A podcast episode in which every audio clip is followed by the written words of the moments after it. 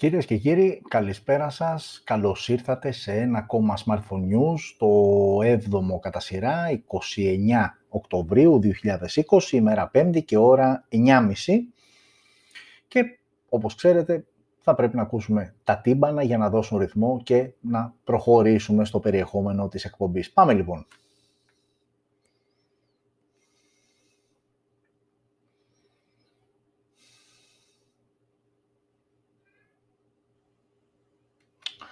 Λοιπόν, 29 ε, Οκτωβρίου, ε, μία μέρα μετά την ε, μεγάλη επέτειο, φέτος η αλήθεια είναι ότι okay, ήταν λίγο διαφορετικό το όλο κόνσεπτ. Τι διαφορετικό δηλαδή, ουσιαστικά δεν πήραμε χαμπάρι, δεν έγιναν παρελάσεις, πέρασαν κάποια μαχητικά από πάνω, OK, okay, η αλήθεια είναι ότι με όλα αυτά που συμβαίνουν, ε, σε λίγο θα ξεχάσουμε πολύ βασικά πράγματα της ιστορίας μας και OK, okay, φέτος είναι ο κορονοϊός, ε, άλλες χρονιές που, αν θυμάστε και πάλι, απαγορεύσανε τις παρελάσεις λόγω έτσι της τεταμένης κατάστασης που επικρατούσε. Η ουσία όμως είναι ότι με αυτό που γίνεται, τείνει να γίνει συνήθεια, και αρχίζουμε σιγά σιγά να αφήνουμε σε δεύτερη και τρίτη μοίρα ε, τέτοιου, τέτοιου είδους ε, επετείους. Ε, βέβαια θα μου πει κάποιος, και ας είμαστε ειλικρινείς, OK, okay, τι γινόταν, δηλαδή περισσότεροι το βλέπουν αν είσαι μαθητής δεν πάω σχολείο, ή θα πάω παρέλαση και θα κάνω χαβαλέ, ή δεν θα πάω στη δουλειά, αν η δουλειά σου είναι από αυτές που κλείνουν ε, την ε, ανήμερα της 28 Οκτωβρίου και πάει λέγοντας, προφανώς δεν είναι αυτοί οι λόγοι, οι σοβαροί λόγοι που θα πρέπει να αυτή τη μέρα να τη γιορτάζεις κατά κάποιο τρόπο. Η ουσία όμως είναι ότι, οκ, έτσι όπως πάει το θέμα, σε λίγο θα ξεχάσουμε, οι νεότερες τουλάχιστον γενιές θα ξεχάσουν τι έχει συμβεί αυτή τη μέρα, τι, ποια είναι η επέτειος, τι γιορτάζεις. Και αυτό το πολύ κλισέ και τετριμμένο που όμως είναι μια πολύ μεγάλη αλήθεια, ένας λαός που δεν έχει, μάλλον όχι που δεν έχει, που ξεχνάει την ιστορία του, είναι και ένας λαός που πολύ εύκολα ε, μπορεί να χαλιναγωγηθεί και να οδηγηθεί σε μονοπάτια που κάποιοι άλλοι οδηγούν. Τέλος πάντων, okay, αυτό τώρα λόγω της ημέρας, επειδή είμαστε ακριβώς μία μέρα, ημέρα 5 σήμερα 29 Οκτωβρίου, μία λοιπόν μέρα μετά από αυτήν την ε, επέτειο την οποία είχαμε χθες, εντάξει, είναι και 80 χρόνια, δεν είναι και λίγα, αλλά δυστυχώς για κάποιους ε, άλλα πράγματα μετράνε περισσότερο. OK, okay. πίσω στα δικά μας και τα δικά μας είναι όπως ξέρετε Smartphone News, ε, εδώ να ενημερώσουμε για κάθε τι νέο υπάρχει στον κόσμο των smartphones και η αλήθεια σήμερα είναι ότι ε, ζορίστηκα λίγο γιατί μέχρι και πριν μερικά λεπτά ε, ενημέρωνα την, την λίστα, την ατζέντα, το θέλετε, που θα αναλύσουμε σήμερα, γιατί ανακοίνωσε η LG συσκευή, καινούργια συσκευή, λίγα λεπτά μόλις πριν βγούμε στον αέρα, και η αλήθεια είναι ότι προσπαθώ σε κάθε εκπομπή να, ε, τα νέα που περιλαμβάνει είναι να ξεκινάνε από την προηγούμενη πέμπτη που έγινε η τελευταία εκπομπή, αλλά θέλω να είναι πλήρως ενημερωμένη μέχρι και το τελευταίο λεπτό που θα βγούμε στον αέρα. Δεν έχει νόημα να, να κάνω μια εκπομπή πέμπτη, αλλά η ενημέρωση, τα, τα νέα δηλαδή πληροφορίες να φορούν μέχρι και μία ή δύο μέρες πριν. Όχι, πρέπει να είμαστε ακριβείς. Θέλω να περιλαμβάνει μέσα όσο το δυνατόν και όταν γίνεται αυτό, τα νέα μέχρι και τελευταία στιγμή πριν βγούμε, πριν βγω ουσιαστικά στον αέρα. Το έχω ξαναπεί και πάλι. Το Smartphones GR είναι τρία άτομα που τρέχουν από πίσω. Το συγκεκριμένο κόνσεπτ αυτό με τις εκπομπές, αυτό που κάνουμε κάθε εβδομάδα, το Smartphone News, με μία λέξη, το έχω αναλάβει εγώ. Οπότε, OK, όταν μιλάω στον ενικό δεν σημαίνει ότι δεν υπάρχουν οι άλλοι, αλλά στο συγκεκριμένο κομμάτι είμαι εγώ, με τη βοήθεια βέβαια και των υπόλοιπων δύο φίλων. Είναι μια συνολική προσπάθεια που γίνεται και αυτό που βλέπετε προς τα έξω το τελικό αποτέλεσμα και ελπίζω, εύχομαι να σας αρέσει. Μέχρι στιγμής αυτό εισπράττουμε και ευχαριστούμε πάρα πολύ όλες και όλους. Πάμε λοιπόν ε, να ξεκινάμε σιγά σιγά. Μια εβδομάδα που, OK, okay, οι προηγούμενες δύο εβδομάδες η αλήθεια είναι ότι σε επίπεδο ε, νέων είχαν αρκετά πραγματάκια. Πριν δύο εβδομάδες είχαμε iPhone 12 σειρά. Την προηγούμενη εβδομάδα είχαμε Mate 40 σειρά. OK, okay, αυτή τη βδομάδα η αλήθεια είναι ότι δεν είχαμε κάτι έτσι τόσο βαρύγδουπο, κάτι τόσο έτσι μεγάλο κτλ. Είχαμε όμως θεματάκια αρκετά ενδιαφέροντα, οπότε πάμε να τα δούμε σιγά σιγά. Ε, και θα ξεκινήσουμε με την πρώτη συσκευή, η οποία ανακοινώθηκε. Ε, και είναι μια συσκευή που, OK, okay, δεν είναι καινούργια, δηλαδή θα μου πεις Mate 40, έλεγες την προηγούμενη εβδομάδα, τι Mate 30 είναι αυτό. Είναι το Mate 30e Pro 5G. Ε, είναι μια συσκευή που ουσιαστικά έρχεται, ναι, είναι ακριβώς ίδιο με το Mate 30 Pro 5G, το οποίο ε, ανακοινώθηκε ε, πότε ανακοινώθηκε το Σεπτέμβριο του 2019, μιλάμε για ένα χρόνο πίσω. Η μόνη διαφοροποίηση αυτού του μοντέλου από το περσινό είναι στο ότι έχει πιο καινούργιο επεξεργαστή. Και για να γίνουμε πιο συγκεκριμένοι, το περσινό μοντέλο είχε τον Kirin 990 5G, ενώ εδώ έχουμε τον Kirin 990e 5G. OK, okay, χέστηκε η φοράδα στ' αλώνι θα μου πείτε και δίκιο θα έχετε. Είναι μια συσκευή που θα κυκλοφορήσει στην Κίνα και ίσως μείνει και μόνο στην Κίνα, άρα τι μας ζαλίζει βρε φίλε, οκ, αυτό ανακοινώθηκε την προηγούμενη εβδομάδα στον απόηχο της Mate 40 σειράς που ανακοινώθηκε. Αυτή είναι και η μόνη διαφορά να τα πούμε εντάχει, γυαλί μπροστά και πίσω Gorilla Glass, ε, οθόνη 6,53 OLED με υποστήριξη HDR10, για επεξεργαστή τα είπαμε, Mali G76 MP14 η κάρτα γραφικών, ε, η συσκευή θα είναι διαθέσιμη σε δύο εκδόσεις 8.128 και 8.256, ε, τέσσερις αισθητήρες στο πίσω μέρος με 40 MP wide το βασικό αισθητήρα, δεύτερος αισθητήρας 8 MP telephoto, 40 MP τρίτος αισθητήρας ultra wide και ένας 3D TOF για την αποτύπωση βάθους, 4K στα 30 και 60 fps και ούτω καθεξής. Σε επίπεδο ε, selfie κάμερας, εκεί έχουμε, μάλλον και εκεί έχουμε δύο αισθητήρες, αυτό το notch από τα παλιά notch που υπάρχει στο πάνω μέρος, 32 wide ο βασικός αισθητήρας και άλλος ένας 3D TOF, ο οποίος εδώ εκτός από την ε, αποτύπωση βάθους ε, χρησιμοποιείται και για την καταμέτρηση βιομετρικών στοιχείων για το Face ID, το ξεκλείδωμα δηλαδή μέσω προσώπου που σου προσφέρει. Ε, μόνο ηχείο θύρα για ακουστικά, ε, μάλλον όχι ψέματα, δεν έχουμε θύρα για ακουστικά, όπως και το περσινό με 30. Βασικά δεν έχει αλλάξει κάτι σε επίπεδο, ούτε design, ούτε τίποτα. Είπαμε καθαρά με επεξεργαστή, απλά κάνουμε μία επενθύμηση. Ε, NFC, θύρα περίθρων κτλ. Και, και μπαταρία 4.500 mAh, εχωρητικότητα με γρήγορη φόρτιση στα 40W ασύρματη φόρτιση στα 27W και ε, δυνατότητα για αντίστροφη ε, φόρτιση, δηλαδή να φορτίσεις με το Mate 30 Pro 5G, μία άλλη συσκευή που επίσης ε, υποστηρίζει ασύρματη ή μάλλον γρήγορη φόρτιση. Αυτά, οκ, δεν ήταν κάτι το ιδιαίτερο ε, και πάμε στην αμέσως επόμενη συσκευή. Μπορεί η LG να σας είπα ότι ανακοίνωσε μόλις πριν μερικά λεπτά καινούργια συσκευή. Αυτή όμως είναι ανακοινώθηκε και αυτή η συσκευή στην εβδομάδα που μας πέρασε, είναι το Q52. Ε, okay, είναι μια συσκευή mid-range, ε, ξεκάθαρα, μια συσκευή με οθόνη 6,1 inches IPS LCD και ανάλυση HD+, 720 δηλαδή επί 1600, Helio P35, ο επεξεργαστής σε συνδυασμό με PowerVR GE8320, Μία και μοναδική έκδοση στην οποία θα είναι διαθέσιμο 4 GB ε, RAM και 64 GB αποθηκευτικός χώρος. Τέσσερις οι αισθητήρες στο πίσω μέρος με βασικό αισθητήρα 48 wide, δεύτερο αισθητήρα 5 MP ultra wide και δύο αισθητήρες των 2 MP, ένας μάκρο και ένας για αποτύπωση βάθους.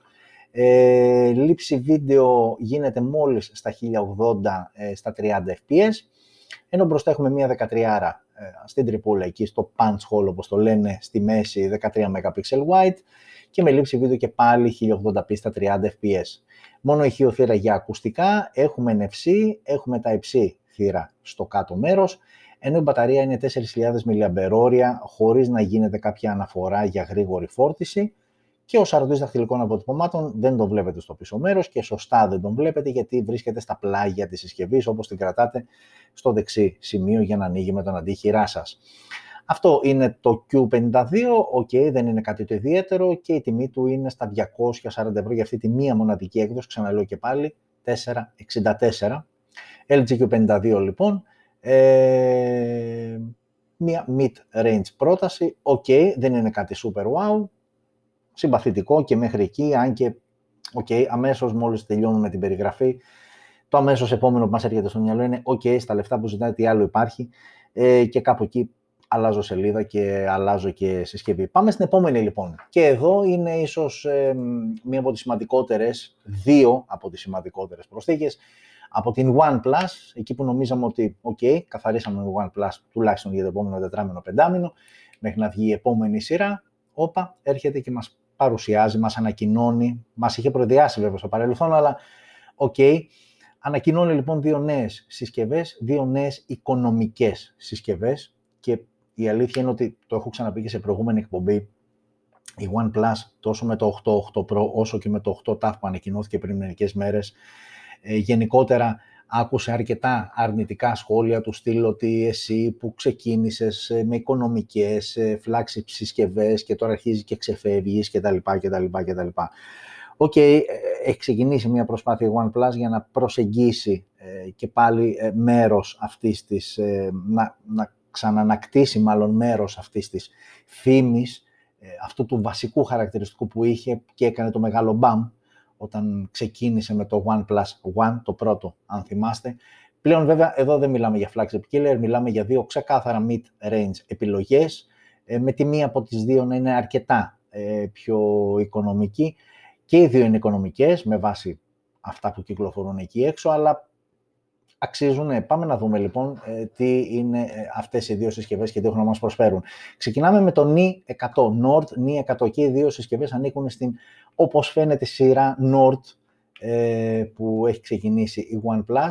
Δεξιά λοιπόν με τους λιγότερους αισθητήρες, με τους τρεις συγκεκριμένα. Δεξιά λοιπόν όπως βλέπετε την οθόνη σας είναι το Ni 100, είναι το πιο οικονομικό. Εκ των δύο μιλάμε για μια συσκευή με οθόνη 6,52 IPS LCD και ανάλυση HD+, 720x1600. Έχουμε στο εσωτερικό επεξεργαστή Snapdragon 460 συνδυασμένος με GPU Adreno 610 μία μοναδική έκδοση 464, ενώ στο πίσω μέρος έχουμε, όπως είπαμε και πριν, τρεις οι αισθητήρες, 13 MP wide ο βασικός αισθητήρας και δύο ε, αισθητήρες επιπλέον των 2 MP macro και depth. Λειτουργία βίντεο 1080 στα 30 fps, 8 MP πάνω και αριστερά η selfie κάμερα και πάλι με δυνατότητα λήψης βίντεο 1080 στα 30 fps, στέρεο ηχεία, που είναι μια αρκετά ευχάριστη έκπληξη για την οικονομική, έτσι, για το οικονομικό DNA της συσκευής, Bluetooth 5, ε, Type-C θύρα στο κάτω μέρος και μια αρκετά μεγάλη μπαταρία χωρητικότητας 5.000 mAh με γρήγορη φόρτιση μάλιστα στα 18W. Αυτό λοιπόν είναι το Nord ε, Ni 100. Ε, είναι η πιο οικονομική εκ των δύο και με τιμή στα 200 ευρώ. Ε, άρα έτσι ένα πρώτο σχόλιο είναι όντως μια πολύ καλή επιλογή. Δηλαδή αυτή τη στιγμή μιλάμε για μια συσκευή των 200 ευρώ. OK, okay, δεν είναι κάτι τρομερό σε επίπεδο κάμερας. Έχει όμως έτσι ένα συμπαθητικό design. OK, ε, okay, έχει μια πολύ καλή μπαταρία 5.000 mAh και σου κολλάει και μια γρήγορη φόρτιση 18W που δεν είναι καθόλου δεδομένα για τα 200 ευρώ, σε αυτή την κατηγορία δηλαδή. Και έχεις και ένα Snapdragon στο εσωτερικό που όπως και να έχει ένα Snapdragon πάντα μετράει ε, άρα λοιπόν ε, στο διατάφτα είναι ένα πολύ καλό σύνολο όσο αφορά ε, τις, ε, την, το Nord Ni 100 και στα λεφτά που ζητάει. Γι' αυτό μου θέλει το κάτι παραπάνω που δεν τον ικανοποιεί το Ni 100, αμέσως αριστερά είναι η επόμενη επιλογή το Ni 10 5G. 4G είναι το Ni 100, πάμε να δούμε το Ni 10 5G, τι παραπάνω έχει να σου δώσει πλην του ενός αισθητήρα επιπλέον που τον βλέπουμε από την εικόνα, αλλά δεν είναι και μόνο αυτό. Λοιπόν, εδώ καταρχάς έχουμε οθόνη 6,49 inches, ελαφρώς μικρότερη οθόνη, 6,52 ήταν στον i100, στον i10 649, ok, τα βλέπετε και δίπλα-δίπλα, είναι ελάχιστη ως απείρο ελάχιστη διαφορά στην οθόνη. Ε, εδώ και πάλι EPS LCD, εδώ πλέον έχουμε 90 Hz refresh rate, και η αλήθεια είναι ότι είδα και πολλά σχόλια ότι πέρυσι ο CEO υποσχέθηκε, όχι πέρυσι, ε, ναι, πέρυσι με τα 7, 7 τα υποσχέθηκε ότι από εδώ εξω εξής, ό,τι συσκευή βγάλουμε θα είναι fluid AMOLED κτλ. κτλ, κτλ. Ε, και να δεν τήρησε την υπόσχεσή του, έβγαλε τον E100 και δεν έχει 90 Hz και είναι απλά IPS LCD. OK, okay, εντάξει, θεωρώ ότι ναι, έκανε κάποια δήλωση, ε, OK, okay, βγαίνουν τώρα αυτές οι συσκευές, δεν έχει το N100 τουλάχιστον Fluid AMOLED και 90 Hz refresh rate, αλλά παιδιά, ξαναλέω και πάλι, είναι μια συσκευή που κοστολογείται στα 200 ευρώ και OK, okay, ναι, ε, εδώ στο Smartphone GR κράζουμε όταν κάτι είναι πάρα πολύ ακριβό και δεν το αξίζει, αλλά από την άλλη δεν μπορώ να προσπεράσω το γεγονός ότι το N100 είναι μια πάρα πολύ οικονομική συσκευή, προσφέρει πάρα πολλά για την τιμή της και δεν θεωρώ έχω, πώς να το πω, δεν έχω το δικαίωμα να διαμαρτυρηθώ και να κλαφτώ ότι ξέρεις κάτι δεν μου έβαλες 90 Hz. OK, okay, μην είμαστε υπερβολικοί, ε, να έχουμε πάντα μια λογική στον τρόπο με τον αξιολογούμε ένα προϊόν όταν αυτό είναι καινούριο, γιατί ξαναλέω και πάλι το N100 κοστίζει μόλις 200 ευρώ. Το N10 5G δεν κοστίζει 200 ευρώ, κοστίζει παραπάνω, όχι πολύ παραπάνω, εδώ όμως έχουμε 90 Hz οθόνη, όπως έχουμε και Full HD Plus ανάλυση και όχι HD όπως το Mi 100. Εδώ λοιπόν η ανάλυση είναι 1080x2400, άρα μέσα μέσω επίπεδο οθόνης τα πάμε λίγο καλύτερα. Ε, Snapdragon 690 5G και εδώ αναβαθμιζόμαστε πλέον σε επίπεδο επεξεργαστή και Adreno 619L η GPU, η ολοκένουργια GPU ε, της Qualcomm. Μία και πάλι μοναδική έκδοση, αλλά πλέον εδώ με 6 GB RAM και 128 GB αποθηκευτικός χώρος. Τέσσερις αισθητήρες, αλλά εδώ είναι και διαφορετική, δεν είναι απλά ότι έχει προσθεθεί ένας. Έχουμε λοιπόν βασικό αισθητήρα 64 πλέον MP wide, 8 MP ultra wide δεύτερος αισθητήρας, 5 MP depth και άλλος ένας 2 MP macro και δυνατότητα λήψης βίντεο πλέον 4K στα 30 fps και 1080, 30, 60 και 120. Μπροστά και εδώ είναι καλύτερη κάμερα, 8 ήταν στο Ni 100, 16 MP wide είναι στο Ni 10 5G και δυνατότητα λήψης βίντεο 1080 στα 30 που το έχει και το Ni 100 αλλά μπορεί και στα 60 fps το Mi 10 που δεν μπορεί το Ni 100. Κατά τα άλλα, OK, παραμένουν τα στερεοηχεία. Εδώ τα είχαμε στον E100, θα μου πεις στον E10 δεν θα τα είχαμε. Ε, παραμένουν τα στερεοηχεία. Dual Band Assistant GPS που δεν είχε τον E100. NFC που δεν είχε τον E100. Και μπαταρία εδώ είναι μικρότερη, 4.300 mAh, αλλά εκτοξεύεται η γρήγορη φόρτιση και πάει στα 30W έναντι 18 που είχε το N100. Και αν λίγο τρομάζετε με την τιμή, δηλαδή όπα που μπορεί να έχει φτάσει κτλ., η συσκευή κοστολογείται στα 340 ευρώ. Άρα έχουν μια διαφορά 140-150, δεν ξέρω πού θα φτάσει η διαφορά. OK, okay, ε, είπαμε για το N100, νομίζω ότι είναι αναμενόμενο ότι αν μου έλεγε κάποιος επέλεξε με από τις δύο συσκευές, θεωρώ ότι, όχι θεωρώ, είμαι σίγουρος ότι θα επέλεγα τον E10 5G και θεωρώ ότι στα λεφτά του, δηλαδή στα 340, στα 350, στα 360 ευρώ, πείτε ό,τι θέλετε από τις τρεις τιμές, δεν έχει καμία πολύ σημασία. Θεωρώ ότι σε αυτά τα λεφτά, ας βάλουμε ένα μασαόρο 350, θεωρώ ότι σε αυτά τα λεφτά είναι μια super επιλογή. Ε, και ok, flagship killer δεν το λες, αλλά το λες μία από τις top επιλογές στα λεφτά του, στην κατηγορία των χρημάτων που ζητάει. Και ναι, όντως είναι μια, ε, δηλαδή τα 140 ευρώ δικαιολογούνται απόλυτα διαφορά που έχει με τον i100 στα παραπάνω που σου δίνει, καλύτερη οθόνη, καλύτερες κάμερες, πιο γρήγορη φόρτιση, με ελαφρώς μικρότερη μπαταρία. Ε, σχεδιαστικά δεν υπάρχουν διαφορές μεγάλες και στις δύο περιπτώσεις ο σαρωτής δαχτυλικών αποτυπωμάτων είναι στο πίσω μέρος. Ε, ναι, το i10 5G νομίζω ότι είναι μια πάρα πολύ καλή επιλογή για αυτά που σου προσφέρει και στα λεφτά που ζητάει για να στα δώσει. Ε, άρα λοιπόν, ok, ε, well done OnePlus, ε, όπως ε, θα κράξουμε όταν κάτι δεν μας αρέσει, κάτι το θεωρούμε too much, πολύ ακριβό, θα πούμε και το well done, δεν κολώνουμε. Ναι, λοιπόν, εδώ είναι δύο πολύ καλές προσθήκες σε κατηγορίες που ο ανταγωνισμός είναι τρομερός, δεν το συζητώ. Ε, ειδικά το Mi 10 5G ε, έχει όλα τα φόντα για να πάει τρένο στη συγκεκριμένη κατηγορία. Οκ, ε, αυτά από την ε, OnePlus ε, για αυτή τη βδομάδα και θα συνεχίσουμε με την επόμενη συσκευή που ανακοινώθηκε και η οποία δεν είναι ακριβώς καινούρια, δεν είναι καθόλου καινούρια. Ε, και για να μην το κουράζουμε είναι αυτή εδώ. Και μου αρέσει η φωτογραφία γιατί okay, κάποιος που έτυχε να μην ακούσει να διαβάσει αυτή τη βδομάδα μπορεί και να ζοριστεί να καταλάβει για ποια μιλάμε. Μιλάμε λοιπόν για το Redmi K30S από την Xiaomi Μία συσκευή που, όπως είπα και στην αρχή, δεν είναι εντελώς καινούργια και δεν είναι εντελώς καινούργια γιατί πολύ απλά είναι το μία η 10 TAF 5G, το οποίο ανακοινώθηκε πριν μερικές μέρες, απλά ουσιαστικά αυτή είναι η συσκευή που θα κυκλοφορήσει global. Ε, ή τέλος πάντων με διαφορετική ονομασία. Σε άλλες αγορές θα πάει σαν μία η 10 TAF 5G, σε άλλες αγορές θα πάει και η 30S.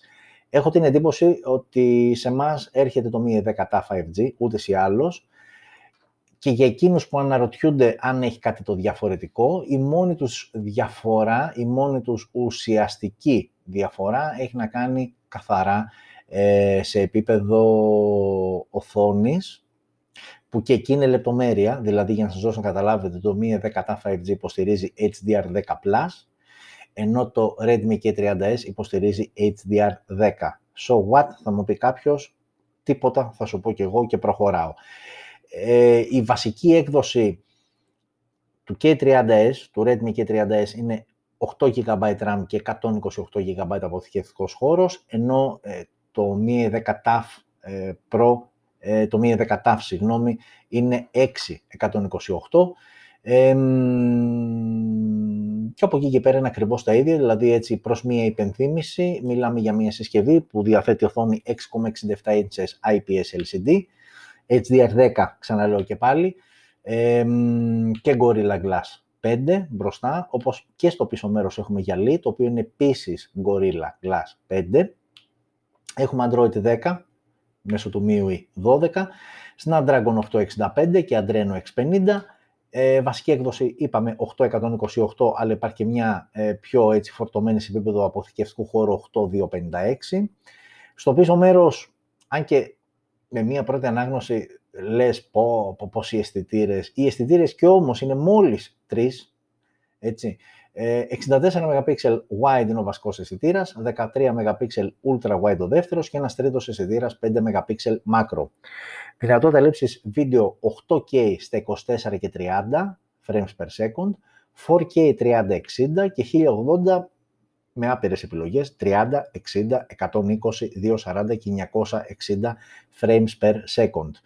Μπροστά 20 MP ε, η selfie κάμερα με δυνατότητα λήψης βίντεο 1080 στα 30 και 720 στα 120 fps, στέρεο ηχεία, ε, NFC, θύρα περίθρων, ε, ήχος 24 μπιτος, USB Type-C στο κάτω μέρος, ε, ο σαρωτής δαχτυλικών αποτυπωμάτων βρίσκεται στα πλάγια και έχουμε και μία μπαταρία 5.000 mAh με γρήγορη φόρτιση στα 33W, τεχνολογία Power Delivery 3.0 και Quick Charge 4+. Μία συσκευή η οποία κοστολογείται γύρω στα 330 ευρώ.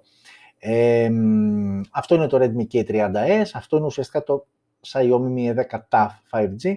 Ε, νομίζω, όχι νομίζω, ε, κυκλοφορεί ήδη και στη χώρα μας ε, και είναι ξεκάθαρα μια πολύ δυνατή επιλογή στην κατηγορία, αρκετά φορτωμένη συσκευή. Ε, οπότε αυτή ήταν η σε εισαγωγικά καινούργια προσθήκη της ε, Xiaomi με το Redmi K30S. Ε, όπως επίσης και η επόμενη συσκευή που ανακοινώθηκε στη εβδομάδα που μας πέρασε δεν είναι ακριβώς καινούργια και δεν είναι ακριβώς καινούργια γιατί αναφερόμαστε καταρχάς στο Realme C15. Το Realme C15 για όσους παρακολουθείτε και το διαβάζετε και γενικότερα ασχολείστε, θα θυμάστε ότι ανακοινώθηκε κάπου εκεί, αρχές, όχι αρχές καλοκαιριού, καρδιά καλοκαιριού, 15-20 Ιουλίου. Έρχεται λοιπόν τώρα η Realme και σου βγάζει μετά από περίπου 3-4 μήνες, έρχεται λοιπόν και σου βγάζει το C15 Qualcomm Edition και φαντάζομαι ότι καταλαβαίνετε ποια είναι η διαφορά του. Το, το C15 που ανακοινώθηκε μέσα στον Ιούλιο είχε επεξεργαστεί Helio G35 εδώ πλέον ε, πάμε στον Snapdragon 490 σε συνδυασμό με Adreno 610. Κατά τα άλλα δεν έχουμε κάποια άλλη διαφορά, ε, οπότε πάμε να θυμίσουμε τι εστί Realme σε 15, μία συσκευή που είναι από αυτές που έρχονται, ε, όχι ακόμα, αλλά είναι από αυτές που θα έρθουν, για να το πιο πιο σωστά, Ευρώπη. Άρα φαντάζομαι έχει ένα νόημα να την περιγράψουμε λίγο, να θυμίσουμε τα βασικά της χαρακτηριστικά. Ε, γυαλί μπροστά, πλαστικό πίσω και περιμετρικά. 6,5 inches η οθόνη τεχνολογίας IPS LCD με ανάλυση HD μόλις 720x1600. Ε, ο Snapdragon είπαμε 460 με Adreno 610. Αρκετές οι διαθέσιμες εκδόσεις 332, 464 και 428. Τέσσερις εισιτήρες στο πίσω μέρος με βασικό 13 wide, ένας δεύτερος 8 MP ultra wide, 2 MP ε, black and white και 2 MP ε, για αποτύπωση βάθους, 1080 στα 30 fps το βίντεο που τραβάει, 8 MP η μπροστινή ε, κάμερα, selfie κάμερα με HDR πανόραμα και λήψη βίντεο 1080 στα 30 fps. Μόνο ηχείο θύρα για ακουστικά. Ε, micro USB στο κάτω μέρος για όσους ε, ξενερώνε με αυτό ok, αλλά micro USB. Η μπαταρία του είναι ok, σίγουρα ίσως το πιο δυνατό σημείο, 6.000 mAh χωρητικότητά της ε, και γρήγορη φόρτιση μάλιστα στα 18W. Εδώ έτσι όλα αυτά που σας είπα, μια πολύ σύντομη περιγραφή του τι υποστηρίζει το C15 Qualcomm Edition ε, και όλα αυτά για μια συσκευή η οποία κοστολογείται περίπου στα 110 ευρώ. Άρα, όπως καταλαβαίνετε, για τα λεφτά της ε, θεωρώ ότι είναι super wow, δηλαδή ε, να το πιάσω μόνο από το 6.000 μπαταρία με 18W ε, γρήγορη φόρτιση, νομίζω δεν υπάρχει κάτι αντίστοιχο στα 100-110 ευρώ για κανένα λόγο. Από εκεί και πέρα, Snapdragon 460, OK, okay, οι κάμερες απλά για να κάνεις τη δουλειά σου μέχρι εκεί, δεν έχουμε τρελές απαιτήσεις. αλλά σίγουρα είναι μια πολύ καλή επιλογή, πολύ οικονομική, ποιοτική οικονομική επιλογή να το πούμε έτσι με ένα τίτλο, ποιοτική και οικονομική ταυτόχρονα επιλογή. Ε, και πάμε στην τελευταία συσκευή, η οποία όπως σας είπα και στην αρχή της εκπομπής, ανακοινώθηκε μερικά μόλις λεπτά πριν βγούμε, πριν βγω στον αέρα, για να ξεκινήσω. Ε, LG και πάλι, αυτή τη φορά όμως πάμε σε κάτι λίγο πιο έτσι, πριν ήταν το Q52, τώρα πάμε στο K92, συγγνώμη, 5G. Αυτή είναι η συσκευή, είναι ένα βήμα της LG πλέον προς τα 5G δίκτυα, μια συσκευή που, OK, ε, έχει λίγο έτσι ένα περίεργο design στο πίσω μέρος ε, με το πολύ μεγάλο flash, γιατί είναι τετραπλό flash, quad LED flash ε, και τους τέσσερις αισθητήρες όπως αυτή είναι τοποθετημένη. OK, okay, μας αρέσει αυτό λίγο έτσι να, να, να ξεφεύγουμε από αυτό το κοινότυπο, το στερεότυπο που βλέπουμε στο 95% των συσκευών που κυκλοφορούν εκεί έξω ε, μιλάμε λοιπόν για μια συσκευή με οθόνη 6,7 inches IPS LCD και ανάλυση Full HD+, 1080x2400, Snapdragon 690 5G επεξεργαστής με Adreno 619L GPU, η καινούρια GPU της ε, Qualcomm σε συνδυασμό με τον 690 5G, μία μοναδική έκδοση 6128, ε, τετραπλό σύστημα κάμερας στο πίσω μέρος, 64 wide ο βασικός αισθητήρας, 5 MP ultra wide ο δεύτερος αισθητήρας και δύο αισθητήρες από 2 MP για μάκρο και αποτύπωση βάθους. Quad flash, αυτό το τεράστιο έτσι, ε, φαναράκι που βλέπετε εκεί πάνω δεξιά που έχει μέσα τέσσερα μικρά λεντάκια ε, για να πέφτει φως ε, στις, σε περιπτώσεις χαμηλών όταν ο φωτισμός είναι αρκετά χαμηλός ή ελλειπής παντελώς. Λήψη δυνατότητας βίντεο 4K στα 30 fps και 1080 στα 30 fps. Μπροστά η selfie κάμερα που, εντάξει, τώρα αυτή η φωτογραφία όπως την έχω βάλει, τέλος πάντων φανταστείτε ότι είναι στη μέση ο αισθητήρας, είναι 16 MP και πάλι με δυνατότητα λήψης βίντεο 1080 στα 30 fps. Έχουμε στέρεο ηχεία, έχουμε θύρα για ακουστικά, ε, έχουμε NFC, έχουμε USB-C θύρα στο κάτω μέρος, ε, ο σαρωτής δαχτυλικών αποτυπωμάτων βρίσκεται στα πλάγια, αυτό φαίνεται έτσι πιο καθαρά. Ε, ενώ έχουμε και μία μπαταρία ε, 4.000 mAh με γρήγορη φόρτιση που απλά δεν μας έχει πει τα watt, μας έχει πει όμως η τεχνολογία υποστηρίζει Quick Charge 4 και είναι μια συσκευή που κοστολογείται στα 340 ευρώ. OK, okay, δεν, είναι, δεν είναι κακή σαν συσκευή, δεν είναι κακή σαν συσκευή.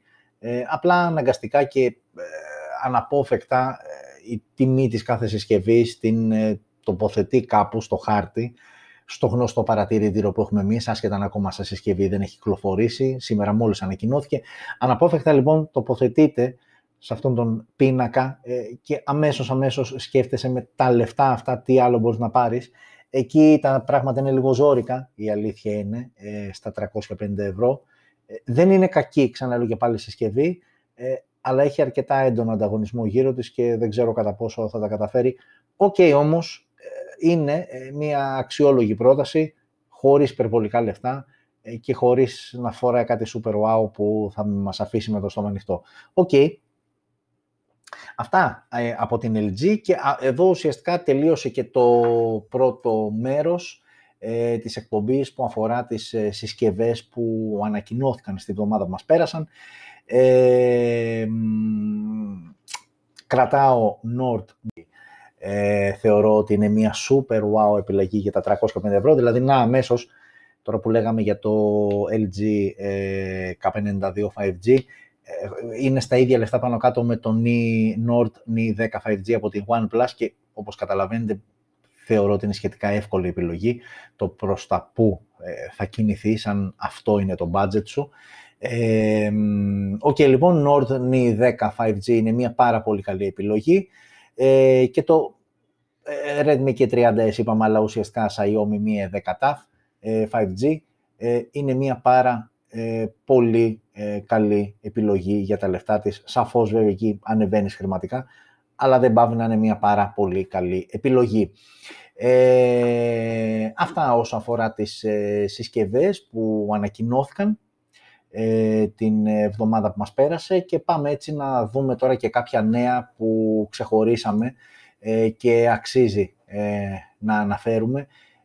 το πρώτο νέο ήταν αυτό που σας έλεγα και στην ανακοίνωση και στην περιγραφή των συσκευών της ε, της OnePlus, ε, πολλά άρθρα που έκατσαν και ε, ουσιαστικά περιέγραψαν την δυσαρέσκεια αρκετών σχετικά με την, μετά την ανακοίνωση των δύο συσκευών ότι να, κοίτα, υποσχέθεις Fluid AMOLED οθόνες, αλλά να, μου βγάλες δύο συσκευές οι οποίες έχουν IPS LCD. Ξαναλέω και πάλι και δεν έχω να πω κάτι περισσότερο, ότι οφείλουμε να να, να, να αναγνωρίσουμε ότι πρόκειται για δύο αρκετά οικονομικές συσκευές και αν αφήσω στην άκρη τον E100 και τα 200 του ευρώ, το Nord Ni 10 5G ε, είναι μια πολύ καλή επιλογή στα 350 ευρώ. Φαντάζομαι ότι με Fluid AMOLED δεν θα ήταν στα 350, θα πήγαινε λίγο παραπάνω και εκεί πάλι θα γκρινιάζαμε ότι κοίτα να δεις, πες να βάλεις μια οικονομική συσκευή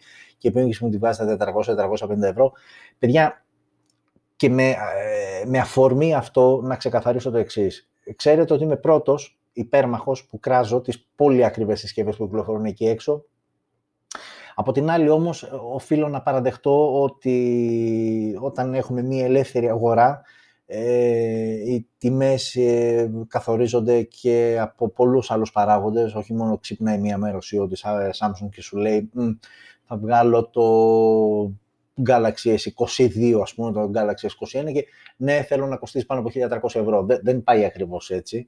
Ε, και δυστυχώς όταν, ε, ε, πώς να το πω, ε, όταν βγαίνουν ε, συσκευές flagship συνήθως, κοιτάς τον ανταγωνισμό και ακόμα και αν μπορεί να ξέρεις ότι η συσκευή σου δεν αξίζει τόσο, ε, χτυπάς την τιμή μόνο και μόνο από θέμα πρεστής, από θέμα ανταγωνισμού, είναι πολλά που μετράνε. Δυστυχώς οι τιμές έχουν τραβηχτεί προς τα πάνω και όπως καταλαβαίνετε όταν γίνεται αυτό παρασέρνει από κάτω του και τις αμέσως άλλες, ε, την αμέσως επόμενη κατηγορία που είναι τα high-end mid-range που συνήθως και οι περισσότεροι συνήθως αυτά γλυκοκοιτάζανε, τα οποία και αυτά αρχίζουν και ξεφεύγουν. Ξεφεύγουν υπό την έννοια ότι, OK, okay, εγώ έχω το Mi 9 ας πούμε, αυτή τη στιγμή μπροστά μου και το οποίο χρησιμοποιώ και είμαι απόλυτα ικανοποιημένος. Μια συσκευή που πριν 1,5 χρόνο ε, που κυκλοφόρησε στα λεφτά της ήταν super wow. Στα αντίστοιχα λεφτά πλέον δεν μπορείς να πάρεις ένα αντίστοιχο Mi 9. Δηλαδή μην πάτε μακριά, δείτε το Mi 9 όταν βγήκε και πόσο είχε και δείτε το Mi 10, το Mi 10 TAF και όλη αυτή την παρέα πόσο κοστίζει και αμέσως θα καταλάβετε πόσο πολύ έχει αλλάξει αγορά οπότε ναι, είναι τα flagships, τα κορυφαία flagships που έχουν τραβήξει προς τα πάνω, αναγκαστικά παρασέρνουν προς τα πάνω και την αμέσως προηγούμενη κατηγορία. Δυστυχώς έτσι είναι, απλά αυτό έχει σαν αποτέλεσμα και εμείς από την πλευρά μας να γινόμαστε ακόμα πιο σκληροί, ε, γιατί ούτως ή άλλως παραμένουμε αντικειμενικοί, όταν σχολιάζουμε μία συσκευή, γιατί πλέον είναι άλλο να δώσω 3 εκατοστάρικα και να πάρω μία μέτρια συσκευή και mid-range ας πούμε κτλ. Και, και είναι άλλο να δώσω 6-7 εκατοστάρικα και να πάρω την ίδια κατηγορία συσκευή. Σαφώς έχω και περισσότερες απαιτήσεις. Αυτό είναι δεδομένο. OK. Okay, ε, φεύγουμε λοιπόν από αυτό και πάμε. Ε, όσοι όσοι ε, με ακούσατε, όσοι με είδατε, όσοι παρακολουθήσατε το προ-προηγούμενο Smartphone News, το νούμερο 5, ήταν το επεισόδιο ε, στο οποίο μιλήσαμε αναλυτικά και διεξοδικά για την καινούργια iPhone 12 σειρά. Εάν θυμάστε λοιπόν, και για όσους δεν θυμάστε θα το πω και τώρα, ένα πραγματάκι που κόλλησα και δεν μ' άρεσε είναι που η Apple αποφάσισε να αφαιρέσει το φορτιστή για λόγους περιβαλλοντικούς και μείωση ε, ρήπανσης και, και, και, και, και.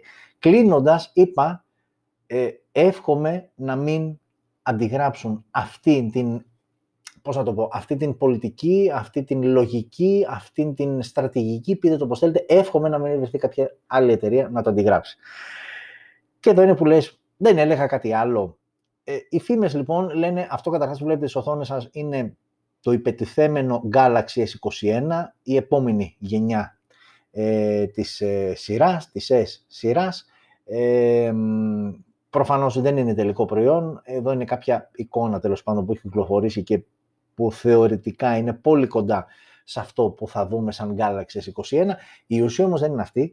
Η ουσία είναι ότι έχει κυκλοφορήσει πάρα πολύ έντονα η φήμη, από πηγές μάλιστα μέσα από τη Samsung, ότι η συσκευή θα κυκλοφορήσει ε, χωρίς φορτιστή.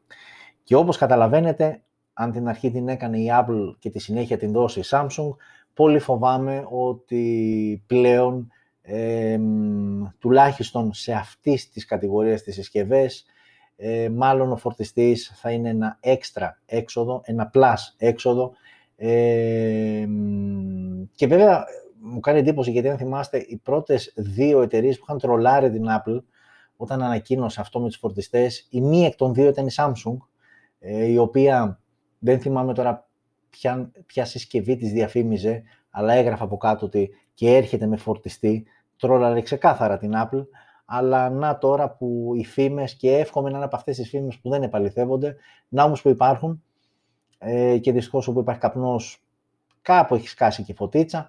Ε, να λοιπόν που έρχεται τώρα η Samsung ε, και παίζει να μην σου βάζει και αυτή φορτιστή μέσα στο ε, κουτί. Βέβαια εδώ ένα σχόλιο που είχε κάνει ένας φίλος λέει ότι να δεχτώ ότι η Apple και η κάθε Apple σκέφτεται το περιβάλλον και δεν θέλει να το μολύνει και θα έχει ξεχωριστά το φορτιστή κτλ. Μα αν πουλάς ξεχωριστά το φορτιστή, δεν θα βάλεις ένα ξεχωριστό κουτί. Ε, δεν θα χρειαστεί και αυτό το κουτί ε, να το μεταφέρεις με κάποια αυτοκίνητα στα πλοία που θα ταξιδέψει όλο τον κόσμο κτλ. Η απάντηση είναι ναι. Άρα λοιπόν τελικά ε, μήπως όλο αυτό γίνεται για να μαζέψεις περισσότερο χρήμα και τα περί περιβάλλοντος και ρήπανσης είναι απλά για να ρίξεις στάχτη στα μάτια, να το παίξεις και σούπερ οικολόγος, αλλά στην ουσία απλά θες να γεμίσεις περισσότερο η τσέπη σου. Ερώτημα, παύλα, συμπέρασμα ενός φίλου και αναγνώστη ε, του Smartphone GR που το μοιράζομαι μαζί σας, συμφωνώ μαζί του και περιμένω και τις δικές σας απόψεις. Η ουσία πάντως είναι ότι ναι, θα πουλάς και χωριστό φορτιστή. Άρα σημαίνει έξτρα χαρτί, έξτρα κουτί, έξτρα μεταφορικά. Άρα, πού πάει το οικολογική συνείδηση, μάλλον δεν είχε έρθει ποτέ για να πάει και κάπου. Οκ, αυτό και δεν έχω να πω κάτι άλλο, θα δείξει προς το παρόν, είπαμε, είναι μόνο φήμες και εύχομαι να παραμείνουν έτσι. Ωραία, ε, εδώ τώρα στο επόμενο, ε, στην επόμενη είδηση ε, και η αλήθεια είναι ότι ε, είχαμε την ε, τιμή, είχαμε την ε, ευχαρίστηση να μας παρχωρήσει η TCL Mobile δύο συσκευές πριν μερικούς μήνες, το TCL 10L και το TCL 10 Pro. στο TCL 10 Pro προφανώς το design ήταν super wow. αυτό όμως που μας εντυπωσίασε και στις δύο συσκευές και πόσο μάλλον στο 10L που ήταν και πιο οικονομική της σειράς, ήταν η οθόνη, η τεχνολογία της, η ευκρίνειά της, τα πάντα της. Πολύ ωραία οθόνη. Είναι αυτή που τη βλέπεις και πραγματικά τη ευχαριστιέσαι. Γενικότερα η TCL είναι μια εταιρεία που σαν brand, ok, σε τηλεοράσεις, σε κλιματιστικά, σε αυτά είναι πολύ μπροστά. Σε κινητό η αλήθεια είναι θα κολώσεις λίγο. Γιατί δεν είναι και φθηνές, έτσι, και θα κολώσεις. Δηλαδή λες τώρα θα πάρω TCL, τι κινητό έχεις TCL. Είναι όμως από τις περιπτώσεις που αξίζει να ρισκάρεις και το λέω αυτό γιατί. Γιατί η TCL έχει, οι τεχνολογίες στις οθόνες της είναι super wow. είναι πως η Sony έχει μπράβια, τριλούμινους και τα λοιπά. Κάτι αντίστοιχο κάνει και η TCL. με άκρος ε, ικανοποιητικά αποτελέσματα. Και για να μην σας λέω πολλά, επειδή εδώ δεν θα μιλήσουμε ούτε για τηλεοράσεις, ούτε για κλιματιστικά, θα μιλήσουμε όμως για κινητά και δεν μιλάμε μόνο για αυτά που έχουν παρουσιαστεί, αλλά και για concept που ετοιμάζονται για να έρθουν στο μέλλον. Και αυτό που θα παρακολουθήσετε ευθύς αμέσως, χωρίς ήχο, γιατί θα ακούτε μένα, ε, αυτό που θα ακολουθήσετε ευθύς αμέσως είναι η πρόταση της TCL ε, για την επόμενη γενιά κινητών που πλέον δεν θα είναι ε, foldable, αναδιπλούμενα δηλαδή, αλλά rollable, ε, το οποίο σε ελληνική μετάφραση είναι ξεδιπλούμενο. Τι εννοώ; Αυτό εδώ. Εδώ λοιπόν αυτό που βλέπετε είναι ένα κινητό το οποίο είναι πολύ μικρό στην αρχή και το οποίο, εντάξει τώρα, okay, το έχουν βάλει σε ένα ρομποτάκι για να το ξεδιπλώνει, η οθόνη ξεδιπλώνει προς τα πάνω. Ε, και αν το παρατηρήσετε στο πάνω-πάνω σημείο φαίνεται πόσο ξεδιπλώνει κτλ. Εδώ είναι μια, ένα LED panel ε, το οποίο επίσης έχει την ίδια λογική και ξεδιπλώνει από τα δεξιά προς τα αριστερά. Ε, δείτε το, πραγματικά είναι τρομερό ε, και μόνο που το βλέπεις. Ε, φανταστείτε δηλαδή μια οθόνη, μια τηλεόραση στο σπίτι σας ε, η οποία είναι διπλωμένη και με το πάτημα ενός κουμπιού ή δεν ξέρω, και χωρίς κουμπί, γιατί με αυτές τις τεχνολογίες φαντάζομαι μπορεί και να σφυράς απλά και να ξετυπλώνει, αλλά φανταστείτε αυτό το πράγμα να ξετυλίγει μπροστά σου. Αυτό λοιπόν που είδατε και αυτό είναι το πιο ουσιαστικό, είναι το rollable κινητό, η πρόταση, η πατέντα, το πούμε έτσι, της TCL, για ένα κινητό το οποίο θα είναι μικρούλι, όπως το βλέπετε τώρα, ε, και με έναν αυτόματο μηχανισμό θα ξετυλίγεται προς τα πάνω και θα έχει μία οθόνη για να σας δώσω και στοιχεία η συσκευή όταν θα είναι κλειστή θα είναι 4,5 ίντσες η οθόνη, ενώ όταν η οθόνη θα επεκτείνεται προς το πάνω μέρος, θα ξεδιπλώνει προς τα πάνω, θα φτάνει τις 6,7. άρα ε, και μάλιστα η TCL ε, σύμφωνα μαζί με την παρουσίαση αυτών των οθονών ε, δήλωσε σε δοκιμές που έχουν γίνει ότι η συγκεκριμένη τεχνολογία αντέχει ε, ως και 200.000 ανοίγματα. Ε, άρα λοιπόν, ε, οκ, θεωρώ ότι, τι να πω, ε, καταρχάς είναι εντυπωσιακό, ξεκάθαρα. Και κατά δεύτερον, ε, παίρνουμε μια ιδέα του τι θα ακολουθήσει, γιατί πολλοί ήταν αυτοί που λέγανε, οκ, φτάσαμε στα foldables, στα αναδιπλούμενα κινητά, που και αυτό σαν τεχνολογία πριν κάποια χρόνια μας έκανε εντύπωση να ξεδιπλώνει η οθόνη κτλ. Να λοιπόν πώς προχωράνε τα πράγματα και τώρα πλέον η οθόνη δεν θα ε, αναδιπλώνει, αλλά θα ξετυλίγεται ε, σαν ένα ρολό χαρτί, αλουμινόχαρτο, πείτε το όπως θέλετε, αλλά η λογική θα είναι ακριβώς η ίδια και η TCL μας έδειξε πώς θα είναι αυτό και είναι μια τεχνολογία που θεωρητικά θα τη δούμε σε επόμενες συσκευές της.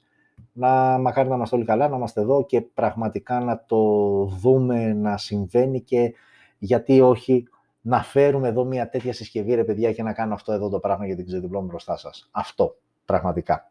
OK. Okay. Ε, Αγαπημένο, ε, αγαπημένο θέμα είναι αυτό, όταν, όταν δηλαδή ε, είναι αυτό, εδώ. Όχι, αυτό, ναι, αυτό είναι... Αυτή είναι η δεύτερη πρόταση της TCL, παρένθεση τώρα στο προηγούμενο θέμα, είναι το, κινητό, το ένα κινητό θα ξεδιπλώνει προς τα πάνω, το άλλο το κινητό θα γίνεται ψηλό τάμπλετ και θα ξεδιπλώνει με αυτόν τον τρόπο, όπως το LED panel που είδαμε πριν, που με την ίδια λογική θα είναι και τηλεοράσεις οι μελλοντικές, κάποιες μελλοντικές τηλεοράσεις της TCL. Λοιπόν, εδώ, όλα τα λεφτά είναι εδώ. Τι να λέμε τώρα. Λοιπόν, αυτό το, το κουτάκι, το οποίο έχουμε ξαναπεί και πάλι ότι είναι αυτό που βλέπετε το κουτάκι ε, της καινούργιας iPhone 12 σειράς, γιατί είπαμε δεν έχει το φορτιστή, άρα είναι πιο μικρό και, και, και, και, και, και.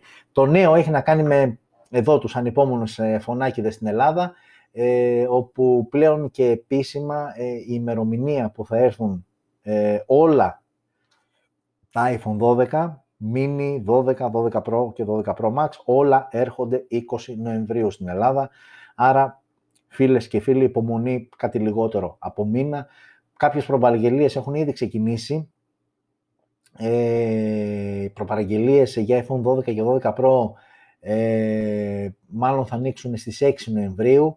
Ε, όμως, ό,τι και να γίνει, ό,τι και να λέμε, η ημερομηνία άφηξης της σειράς των τεσσάρων δηλαδή συσκευών στην Ελλάδα είναι στις 20 Νοεμβρίου και από ό,τι κατάλαβα και από ό,τι διάβασα και από ό,τι είδα, αυτό είναι επίσημη είδηση. 20 Νοεμβρίου λοιπόν, κάντε υπομονή, τώρα για οικονομία δεν ξέρω, αλλά φαντάζομαι ότι θα την έχετε βρει την άκρη που το έχετε προαποφασίσει ότι εγώ θα την πάρω αυτή τη συσκευή.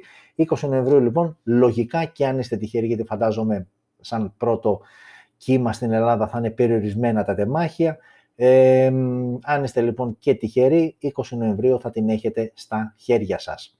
Ε, και αν επειδή λίγο μας εντυπωσίασε η TCL, πάμε να ξαναεντυπωσιαστούμε, αλλά κάπως διαφορετικά. Έτσι. Αυτό που βλέπετε στα μάτια σας μπροστά αυτή τη στιγμή είναι το, μάλλον είναι ένα concept το οποίο το έχουν φτιάξει τα παιδιά εκεί στη Let's Go Digital. Let's Go Digital είναι ένα site το οποίο okay, ασχολείται με κινητά, όπως καταλαβαίνετε, ασχολείται μάλλον και με κινητά και με τεχνολογίες γενικότερα κτλ. Έχουν λοιπόν ε, ε, κυκλοφορήσει διάφορες φήμες ότι το επόμενο Fold ε, θα είναι με τέτοιο τρόπο, θα υπάρχει και ένα κρυμμένο πληκτρολόγιο από κάτω που θα βγαίνει και ουσιαστικά τα παίρνουν όλα αυτά, τα κάνουν renders, ουσιαστικά τα βάζουν σε ένα πρόγραμμα και βγάζουν πώς μπορεί να είναι με βάση τα πραγματικά υλικά και τις διαστάσεις, πώς μπορεί αυτή η συσκευή να είναι στην πραγματικότητα. Ξαναλέω και πάλι για να μην παρεξηγηθώ, δεν είναι τελικό προϊόν, δεν είναι το Z Fold 3 αυτό, αλλά είναι αποτέλεσμα επεξεργασίας από τη Let's Go Digital και αυτό είναι το αποτέλεσμα με βάση αυτά που έχουν κυκλοφορήσει. Α, είναι λοιπόν μια συσκευή που, OK, okay, όπως καταλαβαίνετε, αυτό το πληκτρολόγιο που βγαίνει είναι όλα τα λεφτά. Η οθόνη αναδιπλώνει με τέτοιο τρόπο ώστε να είναι ουσιαστικά όπως είναι τα tablet που τα σηκώνεις όρθια και βάζεις ένα έξτρα πληκτρολόγιο και το κάνεις ουσιαστικά tablet. Βέβαια, ε, εν τω μεταξύ εδώ βλέπετε και από κοντά πώς θα είναι αυτό το πληκτρολόγιο, το οποίο μάλλον ε, θα είναι touch, έτσι, δεν είναι τα κουμπιά ε, physical. Ε, ενώ όμως όλα αυτά δυστυχώς σημαίνουν και αρκετό πάχος, γιατί τώρα μιλάμε βλακείες, ωραίο είναι αυτό να το βλέπεις, αλλά OK, okay, το βλέπεις ξεδιπλωμένο και έτοιμο για μάχη. Πώς διπλώνει αυτό το πράγμα, δηλαδή κάποια στιγμή πρέπει να είναι μαζεμένο και να είναι και κινητό, γιατί μην ξεχνιόμαστε, αυτό που βλέπουμε είναι ένα κινητό που απλά κάνει και άλλα πράγματα. Κάπως έτσι ήταν διπλωμένο, OK, okay, δεν μπαίνει σε κωλότσεπη για κανένα λόγο, ε, δεν το συζητώ. Φαντάζομαι ότι ελάχιστα ενδιαφέρει αυτόν που θα κοιτάξει μια τέτοια συσκευή, ενώ δεν μπαίνω καν στη διαδικασία, καν δεν μπαίνω στη διαδικασία, να σκεφτώ πόσο θα κοστίζει. Γιατί έτσι με βάση αυτά που ισχύουν σήμερα και με βάση τις τιμές κτλ, Τρία χιλιάρικα, δεν νομίζω, δηλαδή 2.800 δεν νομίζω να έχει πιο κάτω, αλλά τέλος πάντων είμαστε αρκετά μακριά ακόμα για να λέμε για τιμές, πέραν της πλάκας.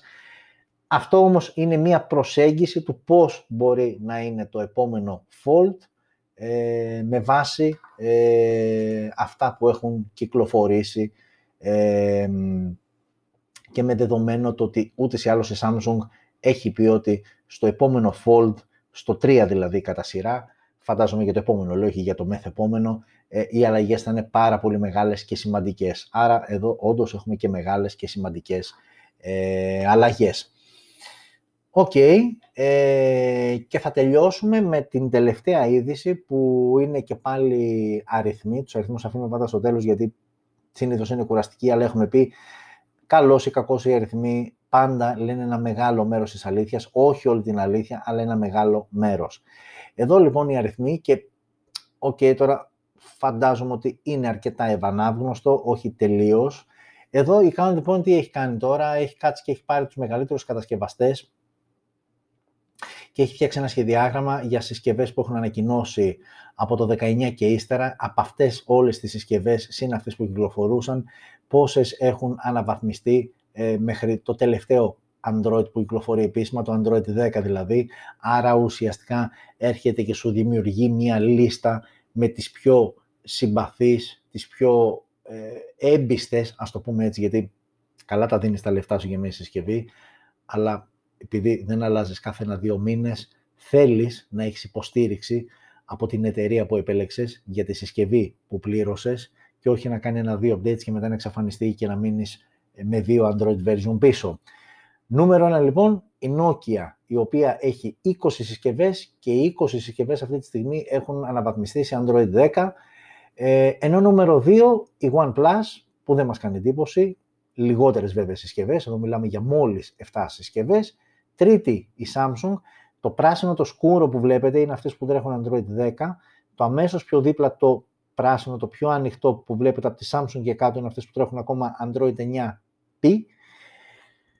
8, ωραίο, το MOV και όπου βλέπετε MOV ε, και ροζ, να το πω αυτό, λιλά, ξέρω εγώ πώς τα λένε αυτά, να μας πούν οι γυναίκες, αλλά τέλος πάντων όπου βλέπετε αυτά τα μοβροζουλί και τα λοιπά, κλάφτα χαράλαμπε και εκεί τα βλέπεις κυρίως στην LG, δηλαδή εδώ ας πούμε είναι ένα δείγμα αναξιοπιστίας, δηλαδή κάποιος ο οποίος βλέπει αυτό το σχεδιάγραμμα θα σου πει γιατί ρε φίλε να πάω να πάρω π.χ. LG, όταν μόλις το 25% των συσκευών συνολικά που κυκλοφορούν έχει αναβαθμιστεί σε Android 10.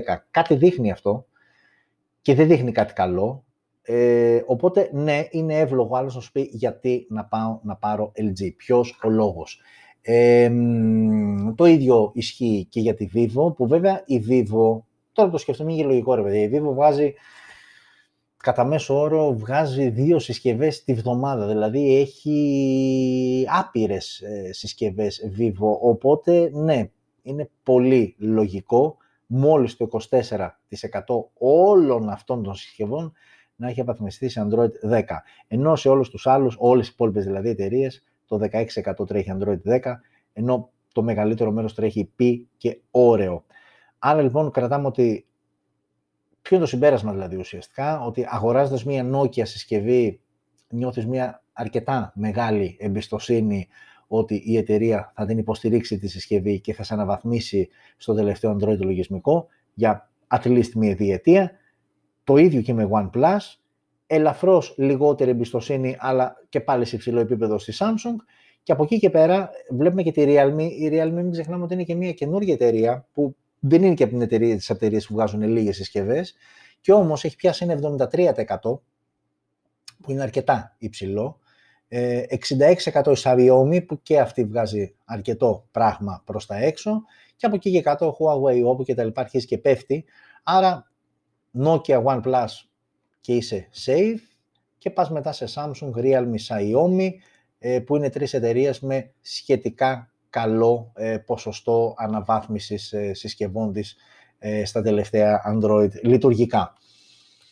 Και κάπως έτσι τελειώνουν και τα νούμερα και γενικότερα τελειώνουμε και την εκπομπή. Ε, ξαναλέω και πάλι ότι κρατάω από πλευράς συσκευών Nord Mi 10 5G ε, και okay, το Xiaomi Mi 10 TAF υπήρχε και κυκλοφορεί ούτως ή άλλως, άρα απομονώνοντας καθαρά τις καινούργιες συσκευές, απομονώνω Nord Mi 10 5G, πολύ καλή επιλογή για τα 350 ευρώ. Ε, από εκεί και πέρα και σε όλα αυτά τα οποία ε, λέμε, ε, θεωρώ ότι σε επίπεδο ειδήσεων ok, είπαμε για τα iPhone, 20 ε, Νοεμβρίου παιδιά, υπομονή, ε, και για όλα τα υπόλοιπα νομίζω ότι ενημερωθήκατε πλήρως. ευχαριστώ όλες και όλους που καθίσατε μέχρι αυτή τη στιγμή ε, το έχω ξαναπεί, προσπαθούμε να το μαζέψουμε, προσπαθώ να το μαζέψω σε διάρκεια, αλλά δεν είναι εύκολο. Ε, δηλαδή, κατά, όχι κατά μέσο όρο, δηλαδή στην ώρα είμαστε. Καλώς ή κακώς, σε λιγότερο από ώρα θα πρέπει ε, ή να είμαι ακόμα πιο γρήγορος που OK, okay, δεν θες να έχεις και έναν παρλαπίπα απέναντί σου και να μιλάει και να μην καταλαβαίνεις. Ε, ή θα πρέπει να αφαιρέσω ε, κάποιες ειδήσεις που ούτε αυτό μου αρέσει. Δηλαδή, εδώ δώσαμε μάχη να βάλουμε το LG K92 5G που ανακοινώθηκε λεπτά πριν ξεκινήσει η εκπομπή και έχει δουλίτσα μέχρι να τα ετοιμάσουμε όλα και να τα φορτώσουμε, οπότε δεν πειράζει, OK, okay. ας είναι μία ώρα, αλλά ας είναι μία ώρα γεμάτη και κάποιος που θα κάτσει και θα δει την εκπομπή και θα δει και θα ακούσει εμένα, ε, κλείνοντας, και αν όχι κλείνοντας επειδή δεν το έχει δει live, αλλά όποια στιγμή κάτσει να δει την εκπομπή, να έχει πραγματικά ενημερωθεί πλήρως για ό,τι έχει συμβεί στον ε, κόσμο των ε, smartphones. Εδώ η οθόνη γέμισε με όλα αυτά τα ωραία, τα social media, ε, Facebook, Twitter, Instagram, που μπορείτε να μας βρείτε, να μας ακολουθήσετε και να ενημερώνεστε από εκεί. το μαγικό, το κόκκινο εικονίδιο για να γραφτείτε στο κανάλι μας, να πατήσετε και το καμπανάκι έτσι ώστε κάθε φορά που ανεβάζουμε κάτι καινούριο, είτε είναι βίντεο, ε, είτε είναι η live εκπομπή, ε, να ενημερώνεστε άμεσα. Ε, ελάτε να γίνουμε όλοι μαζί περισσότεροι, να γίνουμε πιο δυνατοί.